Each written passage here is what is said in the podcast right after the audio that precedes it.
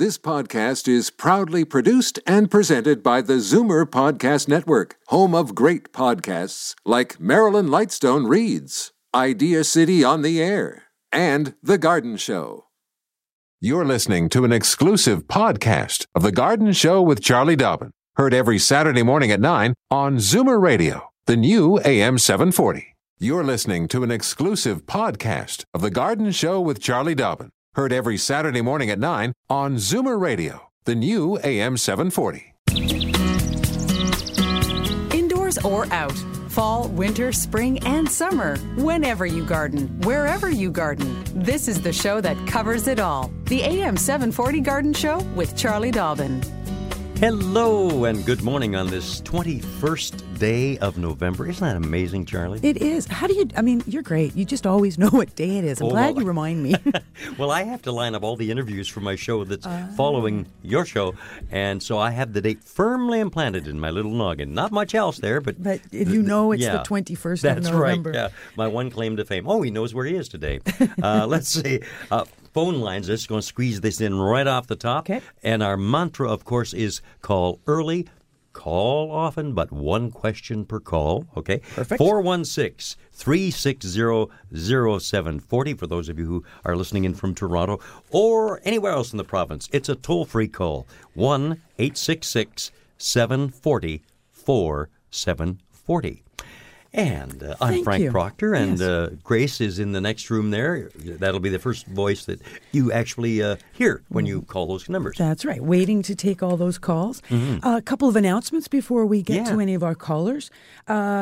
This today, actually, uh, is the last day of the big, very large annual East York Rotary auction. Uh, it's got over 650 items in the auction, and of course, it's a, it's a big fundraiser. Rotarians do good works all over the world with Absolutely. Mm-hmm. the money they raise. Uh, so there's a lot of cool stuff. You can check out exactly what's for sale on the web, and you can bid on the web. Or if you're in the Toronto area, you can watch live on television. This is oh, it's all day today, right through till midnight. So it's Rogers 10 if you're in the 416 dialing area. Uh, otherwise, if you want to look on the web, it's www.eastyorkrotary.org and then just click on auction uh, uh, items. I was telling Frank before we uh, came on air that uh, my brother is a Rotarian, so he's Right. involved in this auction, and he was telling me there's some some things that are you know trip to Mexico, uh, tickets to sports events, even jewelry made by the same woman who made the brooch that Michelle Obama wore during the inauguration. Wow. Yeah, so I mean, really, just great stuff. High end stuff. Oh, Hey, beautiful stuff. Great. Well, the Rotarians are uh, have long been known for their work. Uh, Rotary International, Yes. you know, just do some wonderful work. And of course, one of the, uh, to me, sort of touches my heart is we often see uh, gardens and parks Mm-hmm. that Rotarians, that the Rotary has sponsored and, and paid for and maintains, particularly at the entrances to small towns and, and villages and hamlets. So, well, a, tip of the old morning hat here to all Rotarians. Yes, listening in. exactly. So thanks to the Rotar- Rotarians for that, and, and good luck with the auction. Um, also, for, would you like to know the latest word on rose growing? No. If fine. Oh, yes, I would. I no, you wouldn't. But perhaps some of our listeners are interested in rose growing. And if they are, the Huronia Rose Society. Sorry, we shouldn't laugh at that. It's only because Frank lives in a condo, he doesn't have any roses. I have lots of roses. I'm interested in this. The Huronia Rose Society presents Mark DeZero on uh, this Monday, November the 30th, or I guess a week this Monday, November 30th, 7.30 p.m. at the Barrie Public Library. Mark is co-owner of Langford Gardens in Brantford. Uh, the presentation will be followed by the usual Q&A time, refreshments, and lucky draws. The public are all welcome.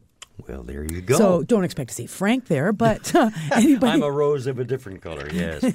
no right. Mm-hmm. There, eh? Okay. Um, well, I do have a couple. I just want one more quick update. Sure.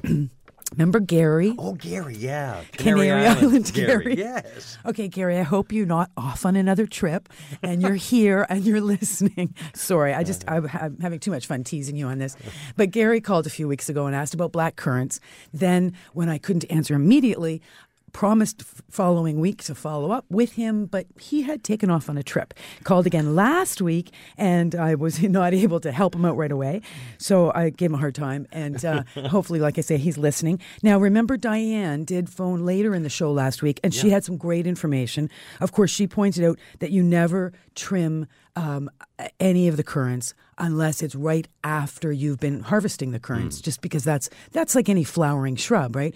We prune right after flowering. Well, of course, in the case of a fruiting shrub, you let the flowers go to fruit. Right. Then you prune right after you're harvesting the fruit. So, of course, that would be midsummer, you know, Mm-hmm. roughly early August.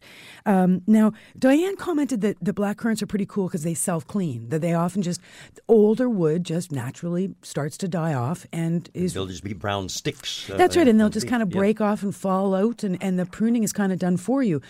If that's not the case, in, in your case, you've got some very old wood in that shrub. The trick is with the, any of the currants is that the um, you do want to remove three year or older stems. You can remove them right from ground level, or you can trim them higher. It just depends on what kind of a shape you want that shrub to be. You want it to be, you know, Mm-hmm. tall and narrow, or short and round, because your trimming will will have impact on the ultimate shape.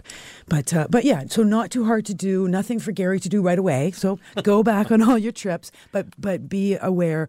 Early August, right around uh, harvest time, do your Good stuff. pruning. Yeah, I hope he's listening this I do He- too. He was a nice guy because he laughed. uh, Well, I hope so. I mean, I I, I do shot, love you know. teasing people, but sometimes you wonder if you go too far, right? Nah. hey, the phone numbers, uh, just before we take our first commercial break here, uh, our phone numbers 416 360 0740 in Toronto. And uh, you want to reach the garden show, uh, Charlie Dobbins Garden Show from anywhere in the province, it's 1 866 740 4740. And we'll return in just a moment to chat with Shirley, who's on the line from Etobicoke, after these words. Transplanting good ideas from one gardener to another. This is the AM 740 Garden Show with Charlie Dobbin. And sous chef Frank Proctor here, along with our uh, controller in the other room there, Grace, who kind of keeps us in, in, in line as she tries to. Shirley in Etobicoke. Hi, good morning. Good morning. Morning. Good morning, Charlie.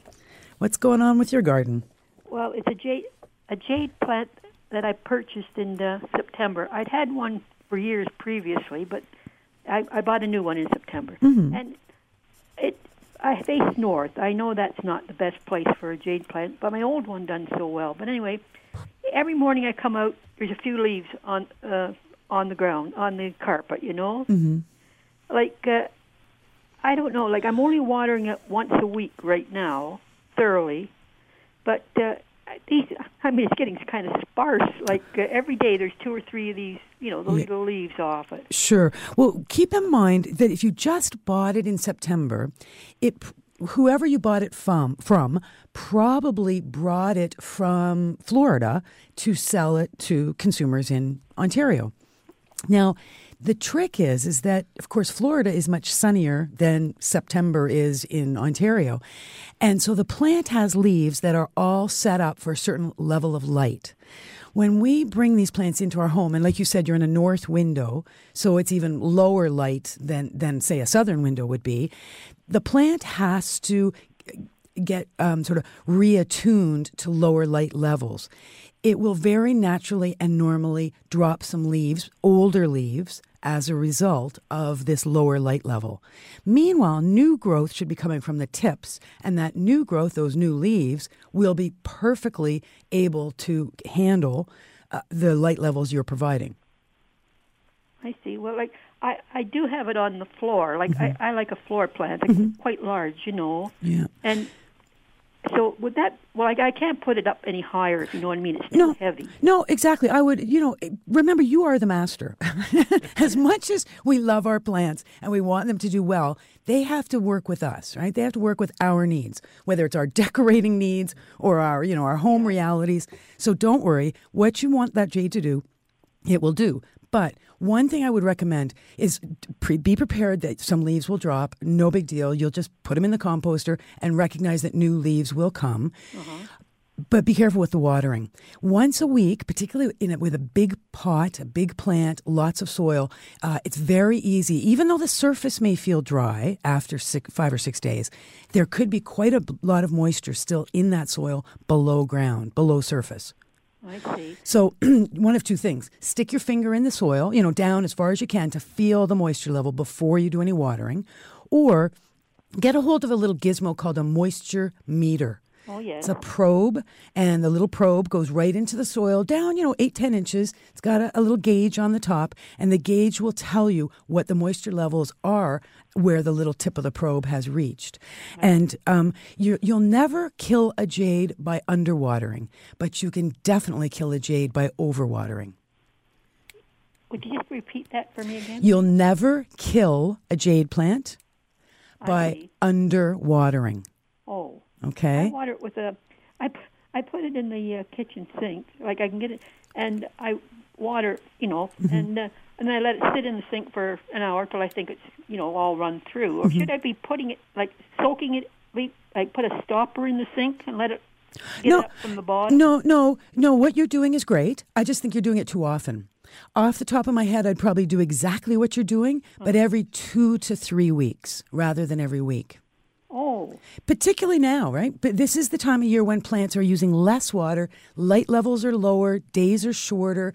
Plants are just naturally having their own little semi dormant time. Uh, this is the slowest time for water usage because this is the slowest time for growth. so I should really, I, I shouldn't be watering it once a week, is what you're saying. I think not. oh, thank you very much. You're very welcome. Thanks, Shirley.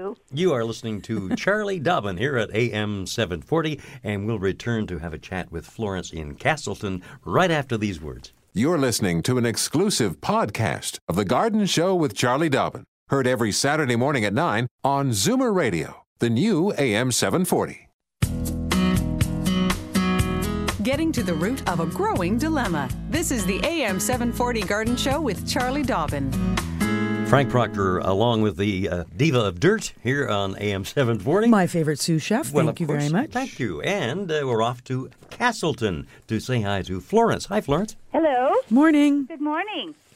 Now, my question is about strawberries again. Mm-hmm. I have uh, Everbearing strawberries in a galvanized container, Mm. and I'm just wondering what do I do with them for the winter? How do I store them? Is there any way you could uh, bury that container underground? Well, you know what? That's exactly what I've done. Okay. But I just wanted to know if that was the uh, the good thing to do. It's a great thing to do. It's your best, most reliable way to ensure that the strawberries survive the winter. Yes, and then I'm just going to put straw over Mm-hmm. top of them as as it gets colder. Perfect. Yeah. Uh, And you're absolutely right. As it gets colder, don't do the straw any sooner than you sh- than you know No, you no, can. Uh, so hold off on that, and then it's just a question of waiting till the ground thaws in the spring. Okay, once that's the, great. Once the ground thaws, you're able to lift the, the pot up out of the soil, Yes. scrub all that mud off of the beautiful container, put it out in a sunny location, and before you know it, you're chowing down on whipped cream and strawberries. Great. That sounds great. Okay. Thanks a lot, Charlie. Thanks for your call, Florence. Bye. Have a good day in Castleton. Uh, that's Florence calling into Charlie Dobbin's Garden Show here at AM 740. And uh, w- uh, better repeat those phone numbers one more time 416 360 0740 in Toronto and anywhere else in the province. It is toll free, my friends. 1 866 740 4740. Hi, Ruth in Thornhill. Morning, Ruth. Hi, how are you? Great. How are you? Uh, I have a problem. Hmm. My husband, uh, before he passed, loved orchids. You know, the indoor orchids? Hmm. Yes. And I have about six plants, but Mm-hmm. I'm being inundated with the silver roots. I guess they're the roots. Mm-hmm. Uh, what do I do? I can't cut them off. I know that's not good. No. So when you say inundated, it's just it's just looking like a mass of roots now. Yeah. These plants. I have more roots than I have flowers. Um, sometimes that's just the natural what happens with the plants. You know that they they go through certain cycles, growing leaves, growing flowers, growing roots. You're absolutely right that those. The reason they look silver is that the, there's a little silver, um, almost like a little coat on the root, covering the root. But through that silver, there will be green, and those roots are actually photosynthesizing and and supporting the plant. They're also, believe it or not, absorbing air, oxygen from the air, carbon dioxide from the air, and that's supporting the plant as well. So all that above ground root stuff is fine. I It's- just leave it on top of the. I mean, I don't cut it away or. No, never cut it under. away. Um, and and misting, of course, because a lot, lot of moisture is also absorbed with those roots. On the so roots. yeah, so mist, always mist once or twice a day, keeping the humidity as high as you can around the orchids. It might be time to do some repotting, and that's what that root action might be telling you. And you don't cover the roots, though, do you? No, never. No, no, because that's. Um, we had a call last week, actually. Somebody, same kind of question. The trick with orchids is that they are epiphytes. They they don't naturally grow in soil. Uh, the only reason we put them in a pot with a little bit of bark is to give them something to stand in and to hold a little bit of moisture. The they orchids are designed to actually get everything they need from the air around them. Amazing. Yeah, so they, um, so that's why, you know, you kind of let them do their thing. I know they can be odd looking, They're but but like I say, it might be time to do some transplanting. Like all that root action might be telling you something about that. And I think um, maybe next week we might just have a, a call with a special guest on the subject of somebody who's a real orchid nut, knows a lot about orchids, and, and can sort of fill us in on some of the common questions that we get. Because uh, it's orchids are beautiful when they're happy, and sometimes the, the question of what to do is is not as tough to figure out. May I just tell you something very quickly? Mm-hmm. My husband was mad for orchids. Mm. Before he passed away, we had one plant that had 45 flowers on it. Wow. And I swear to you, I know it's going to be very hard to believe, but after he died, one fell every day. I still have the plant. Oh. Yeah. I have brought it back a little bit, but I don't have 45 plants. I mean, no flowers. flowers. Has it flowered since then? Oh, yes. Oh, yes, good. yes, Yeah. I brought it back. Oh, good. But uh, I will listen next week, and I thank you very much for your help. Oh, you're very welcome. Thanks for your call. Take care. What a touching I know. call, No, huh? I know it's true. They plants are pretty tuned in. You know, we think of them as inanimate objects, but they aren't really. And then you, when you think of it, Prince Charles talks to plants. So if royalty, you know. Well, that's really not a good example, though. I know you're gonna. No, no. Let's stay right away Yeah, from that. okay. Right? Okay. Uh, let's see. Marie in Oshawa. Welcome to the Charlie Dobbin Garden Show. good morning, Marie. Good morning. How are you? Wonderful. How are you? Very good, thank you. I have two rose bushes Mm-hmm. that are completely covered in buds again. Mm-hmm. Do I cut them off? Oh gosh, no. Leave them alone. leave them alone? Yeah, you know why? It's this wacky weather we've been having. So if you go in there and take the buds off now, or do any, like personally, I wouldn't do any pruning to the roses just because it's been too mild. You go in there and start doing some pruning. We get some more of this, you know, double digit temperatures going on. You'll start forcing some more growth. New growth is going to start to emerge, which is, you know, very tender, soft new growth. So that's not what you want at all. You want your roses to go to go to sleep. So they are slowly but surely shutting down. But the the mild weather has meant that some flower buds have formed. They are fattening up. Uh, there's no question. I have roses flowering at my house as we speak. But I just leave them alone until it's you know we we still need that really ugly, horrible cold weather. You know, freezing rain, hurricane force winds. That's when we go out and prune our roses. Okay, thank okay, you. so leave them alone till then. Okay. Thanks. Thank you. Thank you, Marie, for uh, joining in the fun and frivolity of the garden It's show. not frivolous. You should see me. I, I wait till the worst possible weather, and I'm out there doing my roses. I, I'm just thinking of what you said earlier. You're going to get a, an orchid nut in here.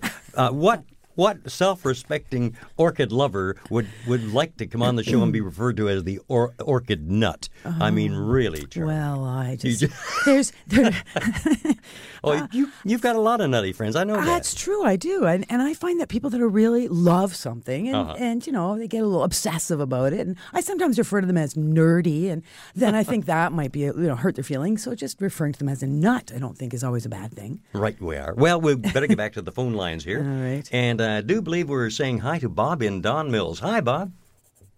Larry. Morning.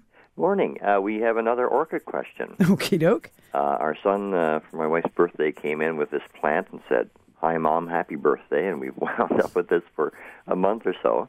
Um, uh, the flowers are, are uh, some of the flowers are starting to uh, to uh, uh, go brown now and, and whatever. And we're wondering how to winter an orchid. Is did it come with a tag? Do you have any idea what kind of an orchid it is? no, just uh, um, he, he gave us the the orchid, and we, uh, we we didn't even know it was an orchid until we.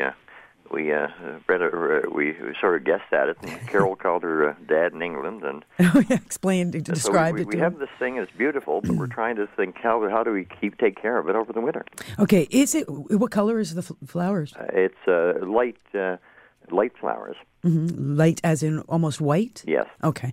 It's probably like the most common orchid that we're seeing uh, for sale and, and sort of out there.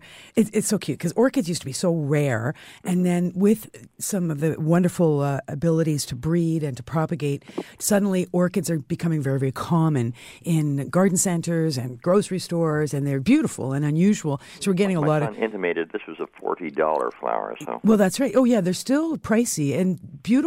You know, I mean, they, they don't just kind of grow in a week. So anything that's of a size is often a couple of years old, and there's there's cost associated with that. But it's probably a phalaenopsis or moth orchid, right. just like the the winged insect moth orchid, has a flat flaced. Flat faced flower about two inches across, numerous blooms, borne on arching stalks Yes. very popular, needs steady temperature, just steady room temperature, and high humidity. Uh-huh. Okay, so your trick is humidity in our homes, forced air heat typically, dry air in the winter. Got to do whatever you can to raise the humidity. Uh, now, obviously, having a humidifier on the furnace is great. Um, we spoke with somebody last week who has the, does a pebble tray, just a, a tr- like a like a cookie sheet kind of tray with gravel or pebbles right across the bottom of it. Orchids sit on top of the pebbles, and water is always kept in that tray. So the water is constantly evaporating up around the plants, but the plants are not actually sitting in the water. I, I was just thinking um, we also have a uh, a portable uh, uh, humidifier that we n- don't normally use because we have the humidifier on the furnace. But Mm-hmm. Could, would that help to plug that in close to the plant? It can. Just be careful you don't want wind blowing on it because sometimes the humidifiers can put out a fair amount of uh, breeze. But uh, yeah, and or or affect temperature. So, but anything you can do absolutely to raise humidity is good. And even misting obviously does uh, temporary, you know, raises the uh, the humidity quite effectively. And finally, Um, when the flowers start to go a bit wonky and uh, die, we just clip them off Mm-hmm. and What I, what I, you know, it's funny because when I first ever had an orchid, I, I treated it like I treat most flowers. That as they f- finished flowering, I just cut the stem off and walked away. Of course, realized that that wasn't the right thing to do because quite often buds will form along the stem and new flowers will pop off of that stem. So all you do is remove the brown wilted petals of the pa- you know the flower that's finished, but leave that stem alone, that green. As long as that stem is green, leave it alone because strangely enough, new little side shoots can suddenly pop off and more flowers can form. Um, you do want to make sure that plant is in a fairly bright spot. At this time of year, it could be right in a northern or eastern window. So bright, uh, you know, it could be indirect light, but it needs to be bright. I mentioned temperature, you know, good regular room temperature, high humidity. And when you're doing your watering, whether it's misting or watering, make sure you, you're using room temperature water that has sat out for at least 24 hours. If you're using tap water. wonderful. Thank Okay. you so much. And You're by very the way, your show is wonderful. Oh, good. Thank you so much. Good luck with that. Let us know how it goes. Thanks so much. Bye bye. Okay. Bye, bye-bye. Bob. Thank you for calling in to Charlie Dobbin here at AM 740 on a, not bad Saturday morning. I mean, he, we're at the 21st day of November and we're still getting incredible double digit weather. Exactly, and we're talking about roses that are still blooming in our gardens. Oh yeah, you know what? It's I've got pansies blooming at my in my backyard. I also suddenly realized popping up through everything. I've got some bellflowers blooming. You know, which are should have gone dormant by now, but haven't. So you know, the leaves have dropped in most cases, but uh, there's still some nice colors out there, and odd little things are still popping out bloom. So the gardens are looking pretty nice. Yeah, and this would be a good time of year too to get out in that backyard and maybe take a look at things and say, "Hmm, I wonder next year what it's going to look like." And that's when they could call uh, folks like you, Charlie, and come over and take a look at the garden. Then you, you've got kind of a, a bare landscape, or, or Well, near to, to bare. You mean at this time of year or Yeah. in the spring? Well, this time of year, um, it's sometimes hard to tell because people go. I mean, I've actually gone to people's homes to do Hmm. some consulting where uh, there's a bit of snow on the ground, and they'll Oh, say, yeah. "Well, there's hostas here and there's ferns there," so and you've I'm going, be able to see- yeah. and I'm going, "Well, you know, that doesn't really help because you know what kind of hostas and how big big are the ferns and all that important stuff. So it is a bit hard unless it's just a, a bare landscape or a blank Mm-hmm. slate type situation. It's easy to design that at this time of year. But if there's an existing garden, it's best to see some of that actually in, i i- doing its thing. April, so, early um, May sort of Yeah, exactly. Depending on how early the spring Mm-hmm. comes. Oh, absolutely. April. Usually, most things have popped through, and y- you know, you know, I know what they are. So it's just a matter of figuring out where they're best located. Well, right? there you go. Hey, I just thought, no, if uh, you want to get a hold of Charlie uh, via email, Mm-hmm. very easy to do. It's C Dobbin, D O B B I N, at am740.ca. Okay? Thanks for that, Frank. You're welcome. Let's say hi to Ray in Cambridge here. Hi, Ray. Good morning. Good morning, Ray. Is this Ray Johnson? Yes. Oh, perfect. I was just thinking about you because you were one of the people that got a hold of me via email. Whoa, I'm having a hard time picking up on you, Charlie, so if you bear with me. Okay, I'll listen to your question, and then maybe what we should do is let you hang up and listen to the answer. Okay. Okay. Uh, my question is I have two oleander bushes that I've had for quite a few years, and I put them inside a couple of hobby greenhouses that I have. Mm-hmm. Uh, they are getting kind of big and a little hard to handle anymore. Uh, as I said in my email, I'm a little getting a little long in the tooth. I wonder what's the best time to trim them back, and how much can I trim them back? Okay.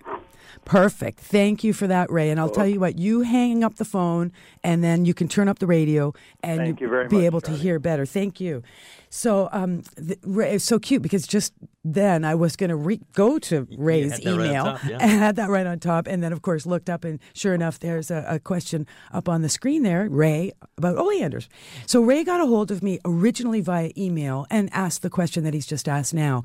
Two big old oleander bushes, hobby greenhouse every year in the winter, uh, getting big difficult to carry. And he did, he did say, I'm getting a little long in the tooth. Uh, question When can I trim these two trees back and by how much? They're currently approximately six feet tall and about three feet wide. He has kept them shaped.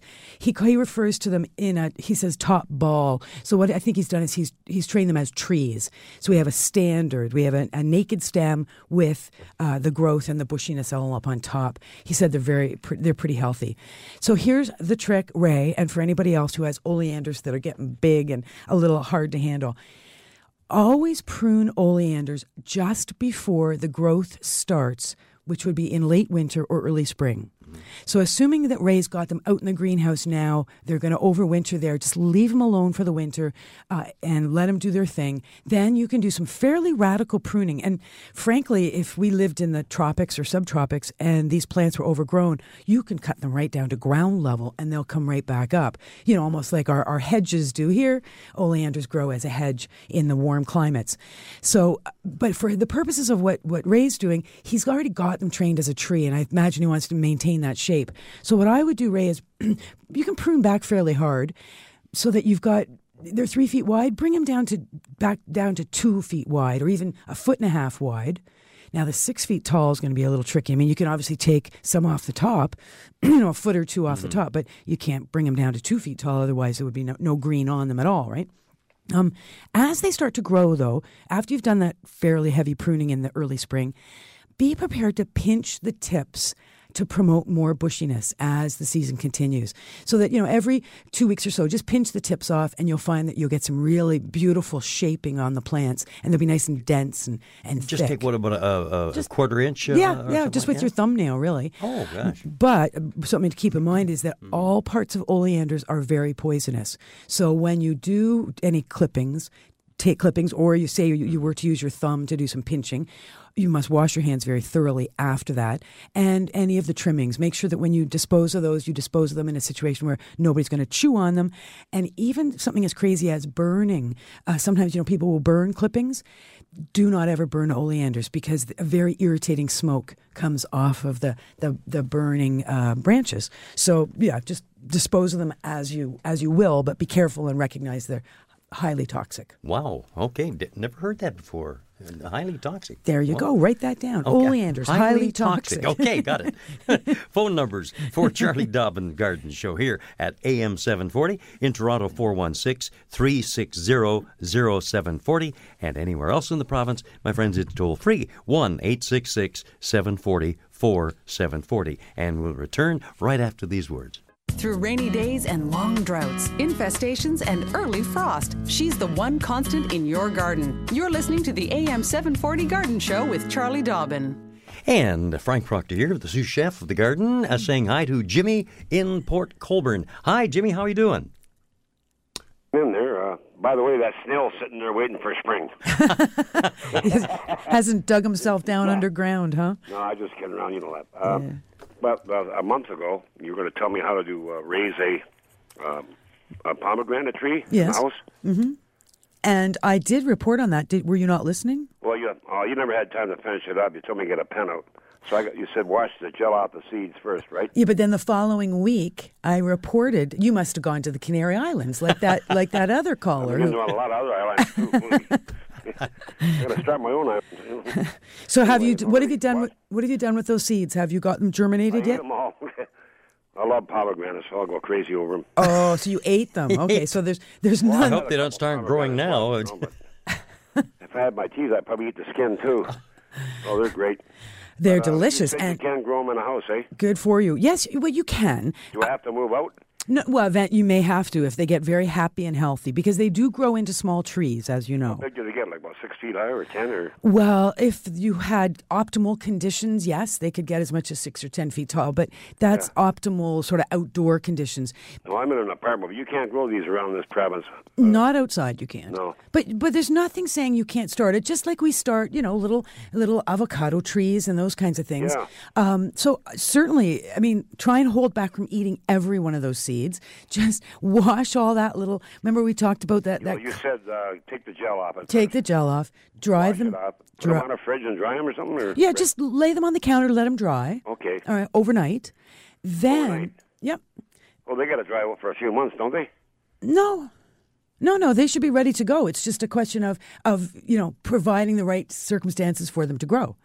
Oh. See, with the the reason you're probably thinking that they need to wait a couple of months is because Well, usually seeds have to dry out all winter, don't they? yes, in our in our um, climate we live in, Yeah, yeah, okay. seeds often require three to four months of cold before heard they can that, yeah. grow. But you get to the tropics, and that's not the case at all. They all they often need is just a dry period and some water, and they'll go. No kidding. Yep, so Everybody just- says farmers tell me you can't grow a peach tree or you know cherry trees from pits. Well, somebody threw some uh, pits out around where I have my garden, Mm-hmm. and they froze all winter. Yep, perfect. Uh, and they grew. They uh, froze, and I guess somebody told me that things have to freeze before they'll germinate. Well, I didn't believe it. I seen a pitch pick with a tree coming out of it. Well, that's true because again, the, the peaches and the cherries are na- you know native to our climate. first, yeah. The the pomegranate, on the other case, you know, is is more of a Okay. Florida type plant. So um so that's why it doesn't need the cold. But um but no, just get, provide the right circumstances. So wash off, like we said, wash off the the coating, Yeah, okay. dry down, then provide a, a moist environment, just even moist paper towels. Uh, you know, Wait a minute, I'm all mixed up. Wash the gel off first. Yep. Then we got to dry them. What? No, Dry- put them on a uh, paper towel first. Yep, just dry them, lay them on a paper towel, and let them dry off overnight. Okay. Okay. Then take those seeds and you can try planting them into moist soil. You know, I got some real uh, the, the best soil you can get. Perfect. So just below the surface. Mhm. A little bit of saran wrap over top to keep the Oh, moist. Keep the moisture in. Well, I got a I got a little greenhouse here. Perfect. And then uh, let them, they could take a couple of weeks to germinate. No. Provide as much light and some, if you can put them in a warm spot. I love putting, to get seeds to germinate, I love putting the, the tray, the greenhouse tray you're referring to, up on top of the refrigerator. 'Cause it's Yeah, nice and warm. sure. Yeah. And you don't need light for I'm them always to. freezing downstairs here where I live. No, I mean, like in the kitchen part, I got radiators here, eh? Right, but your fridge is always nice and warm, or the top of the television. You know, someplace where you've got Right. just nice to sit the tray, someplace where it's warm from below, and that will stimulate the the seeds Mm. to germinate, and then lots of light, water as necessary, and it'll grow into an amazing little little You gotta be tree. Yeah. Isn't that crazy? I mean, we don't. Our, our seasons aren't long enough and hot enough for those trees, eh? How long does it take for them to grow uh, in Arizona and Texas, where they come from? Oh, it's still a, a number of years before they produce fruit. They don't produce fruit right away. They're at least three to five years old before they're flowering and fruiting. Oh, I'll be dead by then. Well, but don't worry, you, you're unlikely to get the right at the circumstances. You'll get a nice little green bush, though. Yeah, it's nice to see things grow, you know. Yeah, it's great. Thanks for the call, Jimmy. Uh, I bought a strawberry plant at the market that had six strawberries on it. Perfect. And so, boy, I just love, love watching things grow. Yeah, good for Woke up you. the next day, there's only one berry on it. The birds must have ate it early in the morning. Yeah. I never even had one strawberry. You got to protect. yeah, you very a very meager meal. Jimmy, we've got to run. We've got to run along here, my friend. Uh, there are other folks waiting on the line. Okay. Thanks for your call. I think we answered your question. Read the pomegranate growing, and uh, now we're going to say hi to Sandra in Thornhill. Hi. Hi. Morning. Good morning. I have a uh, Japanese maple. It's a uh, it's um, a weeping maple, but it's a, a short one. It's a bush, and um, I'd like to uh, take it over to my son's house. Uh, it's not doing well where it is. It it froze at the top, and we cut the leader off, so it's it's really compact. I'd like to dig it out from my place. The leaves have dropped, and take it over to my son's. How would I do that? How long have you had it in the location it's in? Oh, ten years. Yeah, so quite a while. Mm-hmm. Um, it's funny. We had a call almost identical to this about three weeks ago. A gentleman who had uh, it was getting too big. In his case, the weeping Japanese maple was out of proportion. Yeah, this is very wide. It's not going tall. It's just going wide. That's right. And he wants wanted to move it. And same thing, it had been in that location for about 10 years. For your best chance to transplant a plant of that age, the best way to do it is to root prune about six months prior to transplanting. So what you would do, actually, Frank just Frank just demonstrated it here for me. Uh, you draw an imaginary circle around where where the root ball, where you're going to dig it. All right, so the size of root ball you're going to lift because remember you're going to take soil and roots with you when you go. right. Part of that part of that uh, weeping is over uh, a walkway. Mm-hmm. How do I how do I handle that section? Just go as far as I can. That's right. I mean, it won't be a perfect circle. Obviously, it's going to Right, be a you know okay. ha- have a partial mm, uh, um, straight side on it. Mm-hmm. But what you're going to try and do, I mean, you'll remember you, the root ball. You want to be able to handle as uh, dig and and uh, control, like you're going to wrap up and control the soil to keep it on those roots, or pot this plant with as large a root ball as you can How- how possibly would I do that? handle. Well, the, with uh, some strong men and a sharp shovel. no, no, I meant wrap it. Well, the wrapping there's a there's a real skill to wrapping, but what I've done in the past is I will um, dig a root ball, use an old piece of sheet. You know, good you need a good chunk of fabric, whether it's Right. a piece of burlap or Turla- uh, tarp.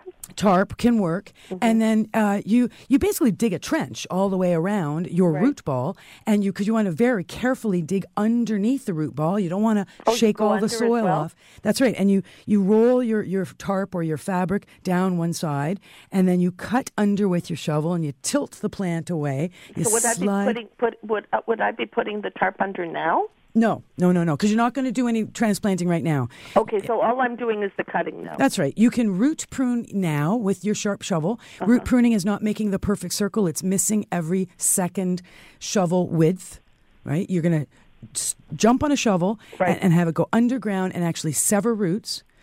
But you're not. But you're not going to make a full circle there. You're going to jump across the width of a, of a shovel width, and then do it again, and then leave a spot, and then do it again. Gotcha, gotcha. So you'll do that now. Mm-hmm. Then by June of next June, you can actually complete the circle and lift the entire plant out. Right. Uh, and like I say, you're going to want to keep as much root and as much soil attached to that root ball as you possibly can I, I understand. as you're doing the transplanting and have your son at the other end ready to go with a, a hole dug and good soil on hand and manure and compost and all the important uh, good soil that it's all about, you know, good plants need. What what do I do with that part on the top that that's so compact that where we had to cut it because it was uh, dead? It's just like the the the the branches have intertwined so badly that it looks like just a a, a may you know like it's just thick Like a like um like it's thick at the top. I know exactly what you're saying. Yeah, you know what you need to do, and you're going to find that even in the in the transplanting and moving of this plant, some branches are going to get broken. Okay. So when you get your new location, then you're going to do some cleaning up of all the branches that got broken. Okay, do it then. And exactly, you're also going to end up removing about a third of the above ground growth, and you'll do it by thinning, just as you say, all that crisscrossing and rubbing branches that rub together. Right. It's going to take an hour or two of sitting there carefully removing the branches that are interfering with other branches. Okay, I do that when I've moved it. That's right, because no point in doing that in advance. Stuff is going to get sort of busted up in the process anyway. Okay, that makes sense. Okay. Thank you very much. You're very Interesting welcome. question, Sandra. Good thank you very much for uh, joining us here on the Charlie Dobbin Garden Show. We'll return in just a moment. Transplanting good ideas from one gardener to another. This is the AM 740 Garden Show with Charlie Dobbin. And hello to Mary in Mississauga. Welcome to the show. Thank you. Good morning. Good morning, Charlie. Um, last April, I bought a gardenia plant. It was covered in buds, but all the buds fell off. Now, this was in sort of a very spongy soil. Um, I watered it when it felt damp. I put my finger in the top when it felt damp. I watered it. Uh, some of the leaves fell off as well. Now, in late June, I planted this in the garden, and it's still there, and it has new leaves on it. And I'm wondering if I should bring it in now, and if so, uh, I don't know how to look after it. But simply last time, you know, it just didn't work. Hmm. Could you tell me what kind of soil I would use, Okay, so when you what I should do? When you planted it in the garden, you took it out of the pot it had been in. Yes, I obviously. did. All right, all right. So gardenias, um, is it a like a tree type plant or is it a little bush? Yes, it's like a little tree type plant. Okay. And when you got it in April, you had it outside right from that point forward. No, I had it inside, all the time because I thought, you know, I bought it in the greenhouse. It should stay inside and keep warm, so it was always inside So and until then late June. Then it went outside. Yes. All right. So it is a tropical or subtropical plant, and it will, if you want it to survive winter, it will have to come inside. Right. Sooner than later. Mhm. Um, your experience of the buds dropping is not that unusual. Uh, they are a, a very interesting plant. Um, the buds that you were, it was covered with is classic that they come home, they're fat, they're juicy, they're shiny, they're gorgeous looking plants, and then all of a sudden all these leaves and buds start falling right before your very eyes. Yeah. They need bright locations, they need very high humidity, and they need consistent moisture. So um, back, so putting it out in June was a good idea. Uh, leaving it out all summer. Of course, we had lots of moisture this summer, so no problem there.